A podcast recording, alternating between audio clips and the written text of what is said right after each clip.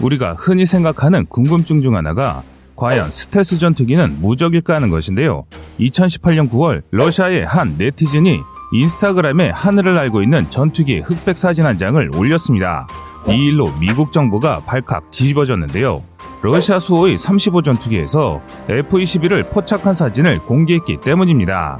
이는 그동안 절대 무적이라 생각했던 F-22가 처음 실전에서 탐지된 사건으로 남으면서 이젠 더 이상 스텔스기가 두려움의 존재가 아니란 걸 뜻했기 때문입니다. 한편 미국의 안보 전문 매체인 내셔널 인터레스트는 수호이 35 전투기의 전자광학과 적외선 탐지 추적 장비에 F-22가 탐지된 것이라고 보도했습니다. 수호이 35의 제작사인 수호이에 따르면 수호이 35는 OLS-35라는 적외선 센서를 탑재하고 있으며 이 장비는 50km 떨어진 4개의 목표를 동시에 추적할 수 있고 또 90km 떨어진 목표를 탐지할 수 있다고 밝히고 있습니다. 이 사건으로 F-22는 레이더와 적외선 탐지 추적 장비에 대한 스텔스 기능을 갖췄지만 가까운 거리에선 아무리 강력한 스텔스기라도 탐지된다는 사실이 알려지게 된 것입니다. 이 사진으로 인해 스텔스기는 이제 모두가 두려워할 만한 절대 무적의 전략 무기가 아니란 것이죠.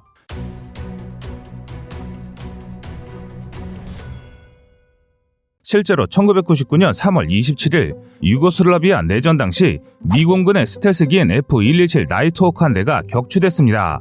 운과 기술 그리고 스텔스가 무적이라는 방심이 엮어낸 결과였는데요. 미군의 F-127은 매번 똑같은 루트를 따라 비행했는데 당시 이것을 유심하게 지켜보던 세르비아군이 F-117이 폭탄을 투하하려고 내부 무장창을 연 순간 F-117은 세르비아군에게 탐지돼 지대공 미사일인 SA-3 두 발을 맞고 격추됐습니다. 당시 러시아와 중국이 F-117 잔해를 가져가 스텔스 기술을 연구했다는 후문도 돌았을 만큼 이 사건은 방산업계에서 큰 파장을 불러일으켰습니다. 당시 F-117이 발견된 이유는 항상 같은 코스에서 잠시나마 세르비아군의 레이더에 탐지됐다 사라지기를 반복했기 때문에 이를 이상하게 여긴 세르비아군이 사전에 만반의 준비를 했기 때문에 가능했던 일이었습니다. 결국 F-117이 레이더에 걸리는 내부 무장창이 열리는 그 찰나의 시간이 17초에 모든 걸 맞춰 대비한 결과라 할 수 있습니다. 그런데 스텔스기를 탐지하는 방법은 시대가 발전함에 따라 기존과 다른 방식의 레이더들이 속속들이 개발되고 있는 상황인데요. 이 레이더가 바로 passive 레이더입니다. 이 레이더의 핵심은 항공기의 레이더에서 나오는 전파를 잡는 레이더입니다. 일반적으로 우리가 알고 있는 레이더는 레이더에서 전파를 조사해 적 항공기에 맞고 되돌아오면 이를 분석해 사용자에게 알려주는 방식인데 이를 통칭해 active 레이더라고 합니다. 하지만 1983년 체코슬로바키아에서 만든 타마라 레이더가 세상에 알려지면서 레이더의 새로운 패러다임이 생겼습니다. passive 레이더의 대표격인 타마라 레이더는 옛 소련과 중국에도 수출됐고 미국도 제3국을 통해 입수했을 만큼 여러 나라에서 이 레이더를 분석하기 위해 열을 올렸습니다. 당시 이 타마라 레이더를 개발한 체코슬로바키아의 테슬라는 더 업그레이드한 베라 레이더를 개발했고 자신들이 만든 베라 레이더가 450km 안에 스텔스기를 찾아낼 수 있다고 공공연히 밝히기도 했습니다. 그런데 스텔스를 잡는 레이더는 passive 레이더뿐만 아니라 UHF나 VHF와 같은 장파장 레이더도 스텔스기를 탐지할 수 있습니다. 2018년 한국이 F-35를 들여온다는 소식에 당시 북한은 한국을 맹비난하면서 이를 대응하기 위한 장파장 레이더를 들여왔습니다. 그러나 장파장 레이더는 크기가 크고 전력 소모가 많다는 단점이 있는데 이는 적성국이 쉽게 이 레이더의 위치를 알아차리게 해줄 뿐만 아니라 공격하기 좋은 표적이 되는 결과를 낳게 해줍니다. 이로 인해 장파장 레이더를 가동하면 상대편은 레이더 시설을 전문적으로 공격하는 미사일로 장파장 레이더를 무력화할 수 있습니다. 또한 다른 탐지 방법으로는 수호의 35처럼 전자광학 또는 적외선 탐지 추적 장비로 스텔스기를 찾아낼 수도 있습니다. 2009년 프랑스 공군은 자국의 전투기 라팔이 미 공군과의 합동훈련 중 전자광학 센서로 F-22를 포착했다고 공개했습니다. 2012년 다국적 합동 공군 훈련인 레드플렉에서 독일 공군의 유로파이터 타이푼도 전자광학 장비로 F-22를 포착했습니다. 보통 항공기가 하늘을 날면 대기로 열을 발산하게 되는데요. 아무리 첨단의 기술이 들어간 F-22라도 엔진 열은 발생하게 됩니다. 그렇기 때문에 근거리에서 전자광학 장비나 적외선 장비에 꼬리가 잡히게 되는데요. 하지만 전자광학 장비나 적외선 장비는 스텔스기를 볼 수는 있지만 조준할 수 없다는 단점이 있습니다. 이는 스텔스 기어와의 거리를 산출할 수 없기 때문에 미사일을 발사할 수 없게 되는데요.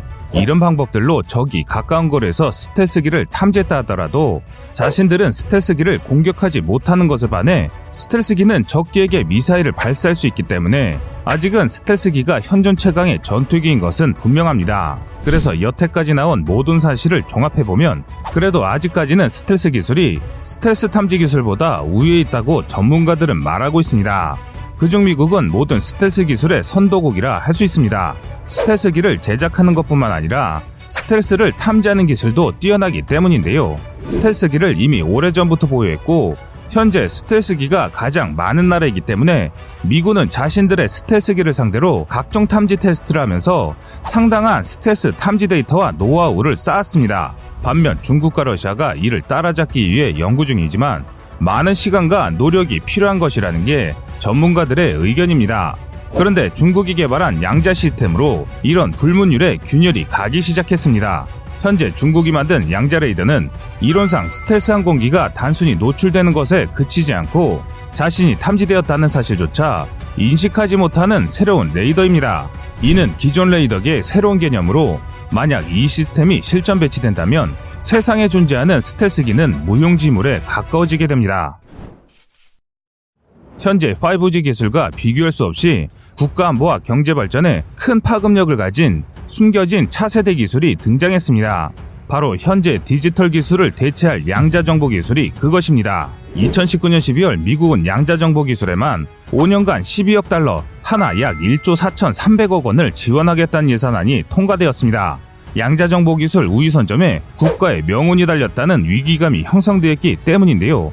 현재 미국도 가지지 못한 양자통신 위성을 중국이 2016년 8월 발사에 성공하고 같은 해 베이징과 상하이 사이 세계 최장거리 지상 양자암호 통신망을 구축했다는 보도는 미국에게는 큰 충격이었습니다. 양자레이더 개발은 2008년부터 시작됐는데 미국인 제프리 샤피로 박사가 과학 전문 매체 사이언스지에 세계 최초로 양자레이더의 핵심 개념을 창안하면서 연구가 시작됐습니다. 그런데 누구도 생각하지 못한 양자정보 기술을 중국이 각종 군사무기 체계 결과물로 내놓자 미국을 포함한 서방 세계 국가들은 비상이 걸린 것입니다. 스텔스 전투기를 탐지할 정도로 성능이 뛰어난 양자 레이더를 중국이 개발할 경우 미국과 무기 개발 경쟁을 벌이고 있는 다른 국가들에게 큰 위협이 될 수 있기 때문이었습니다. 중국의 결과물은 미국이 그토록 자부하며 믿어왔던 스텔스 기술을 탐지하는 레이더라고 하니 더욱 충격적일 수밖에 없었는데요. 중국전자과학이 집단공사는 제14연구소가 세계 최초로 단광자 검출 기술에 기반을 둔 양자 레이저 시스템을 개발했다고 발표했는데 이 일을 계기로 군사 선진국들을 중심으로 스트레스 전투기를 찾아낼 수 있는 양자 레이더 개발 경쟁이 가열되고 있는 상황입니다. 또한 관련 업계에서는 양자 역학을 통해 레이더의 성능을 획기적으로 확대해 나갈 수 있다고 밝히고 있습니다. 하지만 이 주장은 이론이었을 뿐 기술적으로 그것이 가능할지에 대해서는 확신하지 못하고 있었습니다. 그런데 이런 일을 중국이 다른 나라들을 제치고 선두의 자리에 올라서게 된 것입니다. 이 일을 계기로 많은 과학자들이 양자 이론 연구를 시작했고 투자자들은 새로운 분야에 막대한 돈을 퍼붓기 시작하면서 무기 개발과 관련된 군사 선진국들이 뛰어들기 시작했습니다. 그런 와중에 이 경쟁에서 먼저 성공한 나라가 중국이 된 것이죠. 중국은 2016년 양자 레이저를 개발했을 뿐만 아니라 같은 해 세계 최초 양자 위성 통신 묵저를 로켓에 실어 발사했고 위성 양자 암호 통신 기술을 1120km 떨어진 거리에서 구현하는 데도 성공했습니다. 또한 베이징과 상하이를 잇는 세계 최장 2000km 구간 양자 암호 통신망도 마련했다고 발표했는데요. 이는 전 세계 양자 레이더 연구가 초기 수준에 머물러 있는 상황에서 중국의 양자 레이더 개발 소식은 너무 앞선 것이기에 만약 중국의 이런 주장이 사실이라면 그동안 군사적 우위를 점했던 미국에게는 낭패가 아닐 수 없게 됐습니다. 그럼 2021년 현재 중국의 양자 기술 수준은 어디까지 와 있을까요? 지난달 판잔회의 중국과학기술대에서 양자암호 통신을 이용해 하늘과 땅에서 총 4,600km에 걸쳐 유무선으로 신호를 주고받는데 성공했다고 국제학술지 네이처지에 공개했습니다. 또한 베이징에서 상하이에 이르는 2,000km 구간의 유선망을 구축해 양자암호 통신에 성공했는데 이는 지난해보다 지상기지국 사이의 거리가 2600km로 2배 이상 늘어난 성과입니다. 그 전까지만 하더라도 이 기술은 실용화 단계까지는 아니었는데 이로 인해 전송거리와 속도가 향상된 것으로 보고하고 있습니다. 한편 중국은 장거리 양자통신 분야를 선도하고 있는 반면 현재 미국은 수십 개의 초전도 양자 비트를 이용해 양자 컴퓨팅 등의 제한적인 영역에서 양자 우위 성능을 선보이고 있습니다. 또한 유럽과 미국에서는 초전도 양자 소자 기반의 양자 레이더 관련 연구 결과가 실험실 수준인 것으로 알려져 있습니다. 현재 양자 기술을 토대로 한 레이더는 모든 나라가 원하는 꿈의 무기 체계입니다. 더 빠르고 안전할 뿐만 아니라 최강의 전투기인 스텔스기를 잡을 수 있기 때문입니다.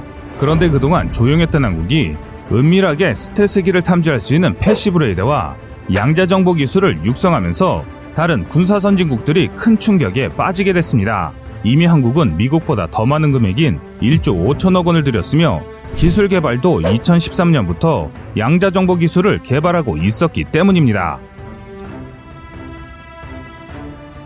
시청자님들의 현명한 선택을 댓글로 남겨주시기 바랍니다. 여러분들의 의견이 좋은 영상을 만드는데 많은 힘이 됩니다. 이상 꺼리튜브였습니다.